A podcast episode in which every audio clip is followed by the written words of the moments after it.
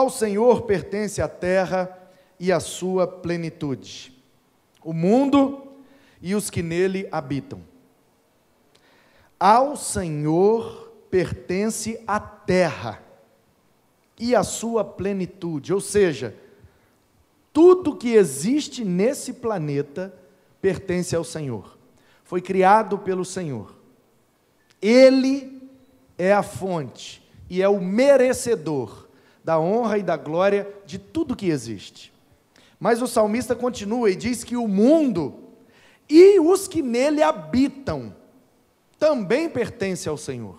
Ou seja, todos os que habitam nesse planeta, seja de qualquer reino, classe, filo, né, ordem, gênero, espécie, se habita nesse mundo, pertence ao Senhor. Ainda que seja um ser humano, pertence ao Senhor. Porque ele fundou a terra sobre os mares e sobre as correntes a estabeleceu. Quem subirá ao monte do Senhor? Quem há de permanecer no seu santo lugar? O que é limpo de mãos e puro de coração, que não entrega sua alma à falsidade, nem faz juramentos com a intenção de enganar. Este, o limpo de mão e puro de coração, do Senhor receberá a bênção e a justiça do Deus da sua salvação.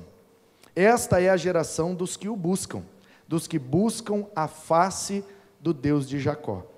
Levantem as suas cabeças, ó portas. Esse aqui é o refrão da música. Isso é uma música, salmo de Davi, provavelmente.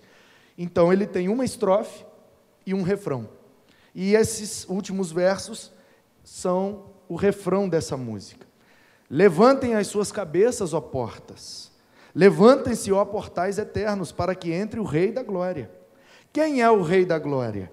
o Senhor, forte e poderoso, o Senhor, poderoso nas batalhas. Levantem as suas cabeças, ó portas. Levantem-se, ó portais eternos, para que entre o Rei da Glória. Quem é o Rei da Glória? O Senhor dos exércitos. Ele é o Rei da Glória. Amém. Estamos no mês da música. E o tema desse mês é harmonia no relacionamento. O relacionamento tem sido um foco de todo esse ano, desde janeiro até o próximo mês de dezembro, o relacionamento tem sido nosso alvo, nossa busca, tanto de aprendizado quanto de prática. E a cada mês temos uma ênfase para esse tema, que é dada pela sugestão do mês. Novembro é o mês da música. Então, daí surgiu esse título, Harmonia no Relacionamento. E aí eu vou precisar agora do Juninho. Cadê o Juninho? Vem cá, Juninho. Botar esse dedo para trabalhar mais um pouquinho. Liga o teclado aí, Juninho, por favor. E faz um acorde aí para nós harmônico, qualquer um, pode ser um dó maior. Mas eu queria que você não pisasse no, no sustém. Isso, dá um dó aí para nós. Mais alto um pouco. Pode ser mais alto? Vocês estão ouvindo aí? Tira o dedo. Presta atenção. Dá o acorde, Juninho. Tira o dedo. Quando ele tira o dedo, para o som certo? Agora pisa no pedal, Juninho. Faz o acorde. Tira o dedo. Continuou. Tira o pé do pedal. Pisa no pedal. Faz o acorde. Tira o dedo. Tira o pé do pedal. Bota o pé no pedal. Manu Miyagi. Essa galera é boa de referência demais. Esses meninos são bons demais. Eu amo vocês. Faz o acorde, Juninho. Forte, forte, forte. Tira o dedo. Ele tirou o dedo. Por que é que continua o som? Por causa desse negocinho aí. Me empresta aqui o pedal, Juninho. Vou desplugar ele aqui. Isso aqui, gente, olha só. Isso aqui é o pedal. Ele estava pisando nisso aqui, ó. Isso é ligado ao teclado por esse cabo. E isso aqui faz uma função que originalmente foi criado no órgão e depois passou para o piano. O nome desse pedal é sustain, é em inglês. O que significa é que ele sustenta o som. Então, como funciona? Toda vez que eu aperto a tecla do piano, e você sabe, o piano é um instrumento de corda, o órgão também. Então, os martelos que são feitos de madeira batem nas cordas e a corda vibra e produz o som. Então, quando bate na corda e você tira o dedo, o martelo volta. A corda fica vibrando.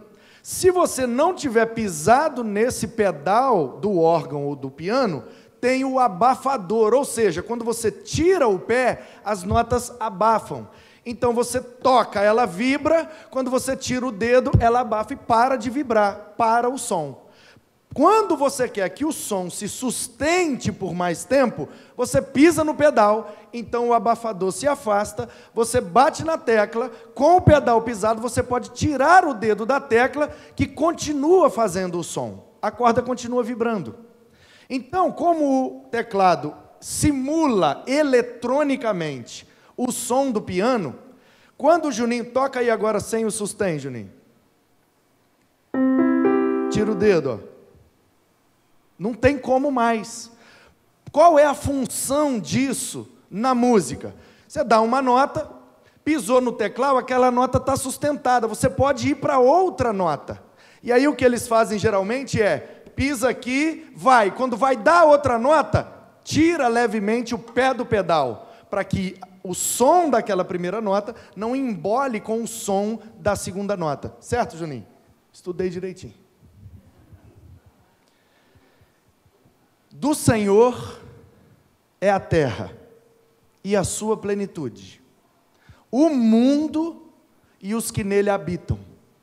A Bíblia está dizendo que tudo que existe nesse planeta só existe por causa do Senhor.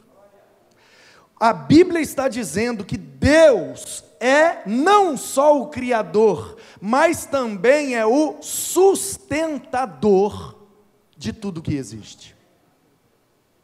Portanto, meus irmãos, nós, a humanidade, cada um de nós é como se fosse uma tecla desse teclado.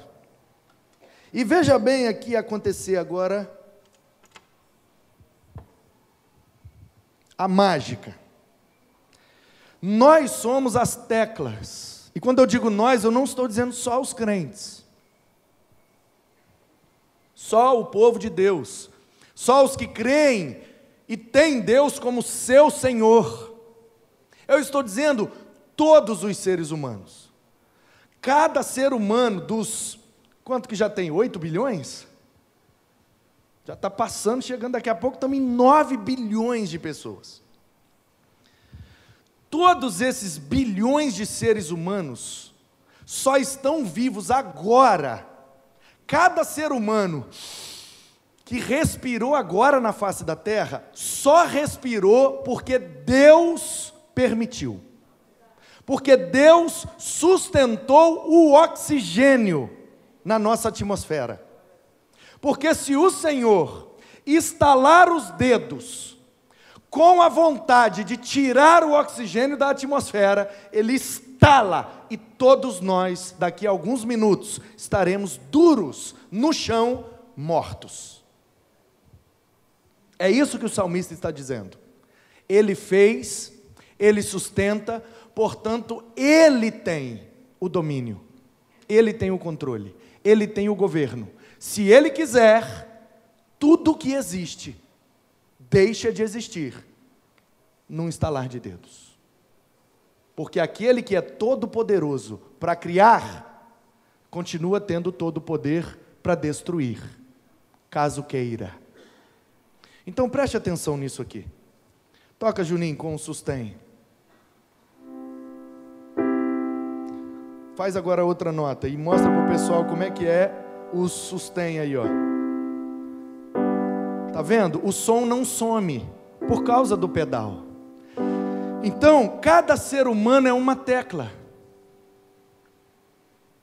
E a graça de Deus é o pedal de sustém que nos mantém vivos.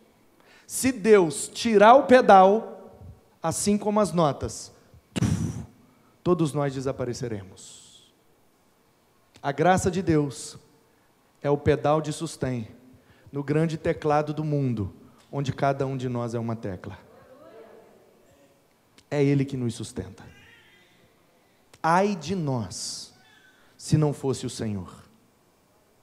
Ai de nós, se não fosse a graça de Deus. Ai daquele que está respirando junto comigo nesse momento e acha que respira porque merece. Infelizmente, a notícia é: ninguém merece. Alguém aqui paga pelo ar que respira?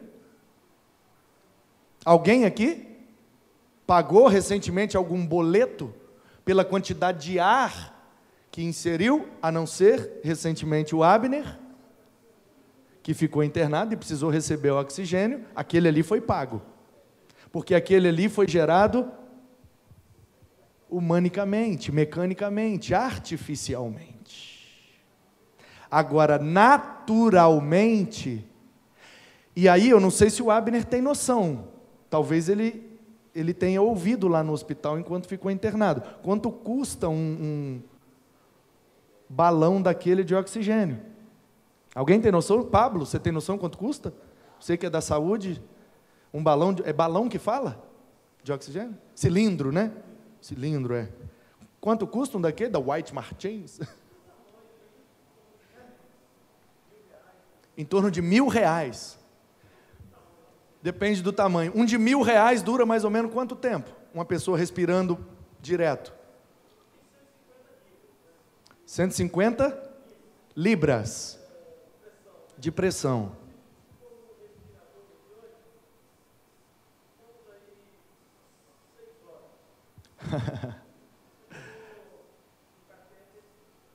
Cento e cinquenta libras de pressão, oxigênio dentro do cilindro.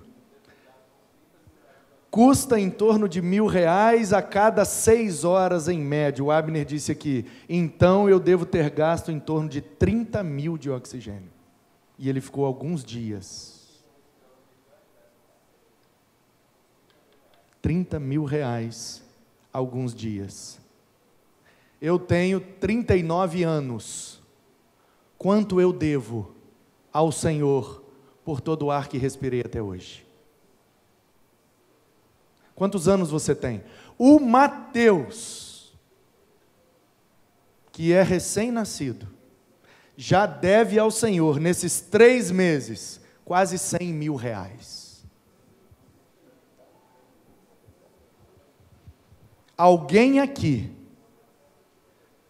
alguém aqui tem condição de pagar essa fatura? Portanto, se ainda estamos vivos, sendo devedores, é porque a graça nos sustentou. Ai daquele que não consegue reconhecer isso. O mundo é de Deus, nós somos de Deus. E se você está vivendo longe de Deus, o meu conselho para você nessa noite é: volte para o Senhor, pois só assim o boleto será pago. Se você morrer agora, você se apresenta diante de Deus e Ele colocará na mesa o boleto do oxigênio que você respirou para você pagar. Se você não tem condições de pagar, meu conselho é: aceite Jesus porque na cruz ele pagou o boleto. Tem alguém aqui nessa noite que quer aceitar a Jesus porque reconhece que não tem como pagar o boleto? Tem alguém aqui? Só faz assim com a sua mão. Eu quero só orar pela sua vida. Eu reconheço, pastor. Eu não tenho como pagar essa dívida. Eu não tenho como pagar. eu não merecia. Entendo que eu preciso crer em Cristo, porque Ele pagou na cruz do Calvário o preço por tudo que recebi, mesmo sem merecer. Eu quero receber Jesus, eu quero crer em Jesus essa noite, eu quero começar uma nova vida, baseada na graça de Deus, porque eu reconheço que eu pertenço a Ele, portanto não posso mais continuar vivendo longe dEle. Ah, alguém nessa noite, só me mostra sua mão, quero orar por você. Deus abençoe. Mais alguém, Deus abençoe. Deus abençoe, Deus abençoe lá atrás, aleluia. Ninguém merece. Ninguém merece. Ainda assim, Ele continua nos sustentando. Senhor, muito obrigado. Muito obrigado porque a tua graça nos sustenta. Nós não merecemos nada, não merecíamos e nunca mereceremos por tão grande amor, pela maravilhosa graça do Senhor, que sustenta as nossas vidas. Ai de nós, como teclas, se a tua mão não nos tocasse, de que vale um piano jogado num canto sem ter o pianista? Portanto, Deus, o Senhor nos pegou, pianos velhos, desafinados, quebrados. O Senhor nos reformou, o Senhor nos afinou, e o Senhor, com as tuas poderosas e graciosas mãos, tocou as nossas vidas e produziu uma linda melodia para agradar os teus próprios ouvidos. Portanto, só nos resta agradecer ao Senhor, porque as tuas mãos nos tocaram e a tua graça nos sustentaram, porque o Senhor é bom. Quem poderá se apresentar diante do Senhor? Quem subirá ao Monte Santo? Quem poderá, depois que morrer, se apresentar diante da tua face, achando que merece alguma coisa? A Bíblia diz que somente o que é limpo de mãos e puro de coração, nenhum de nós é puro de coração, porque o pecado nos sujou. Nenhum de nós é justo, não há nenhum sequer. Portanto, a pergunta do salmista é retórica: quem pode apresentar diante da tua face o que é justo, puro e reto? Somente aquele que não tem pecado pode apresentar-se diante do Senhor, e este único é Jesus Cristo, teu Filho, nosso Salvador. Foi Ele quem morreu e ressuscitou, e depois subiu ao céu e se apresentou diante da tua face, onde permanece até agora a tua destra. E Ele tem as mãos limpas, Ele tem o coração limpo, Ele é justo, Ele é reto, Ele é santo, e nós só estamos aqui por causa do que Ele fez por nós.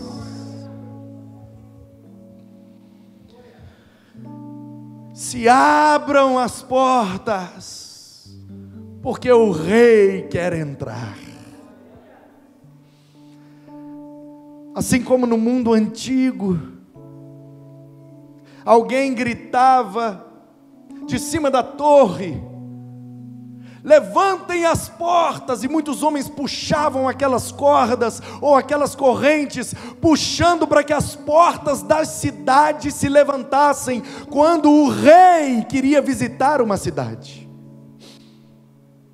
E o salmista está usando essa figura para dizer: quando o Senhor quis visitar a terra, as portas foram abertas e o Senhor não somente visitou a terra, o Senhor também visita o nosso coração. O Senhor não só habita na terra, mas também habita em nós. Um dia alguém gritou para nós: abram-se as portas da sua alma, pois o Rei da Glória quer entrar em você. Portanto, nessa noite, o que te pedimos, Senhor, é que ao abrir as nossas portas, que o Senhor entre em nós, para fazer aquilo que só o Senhor pode fazer. Estamos ouvindo o Teu Espírito nos dizer nesta noite: abram-se as portas das vossas almas, porque o Rei da Glória está aqui visitando o povo, e a qualquer momento ele pode entrar, basta que a porta esteja aberta. Quem é esse Rei da Glória? É o Senhor. Ele é forte e poderoso. É Ele quem vence todas as batalhas. Quem é esse Rei da Glória? É o Senhor dos exércitos. Ele é o Rei da Glória. Porque dele, por meio dele e para ele, são todas as coisas. Glória, pois, a ele, pelos séculos dos séculos. Amém.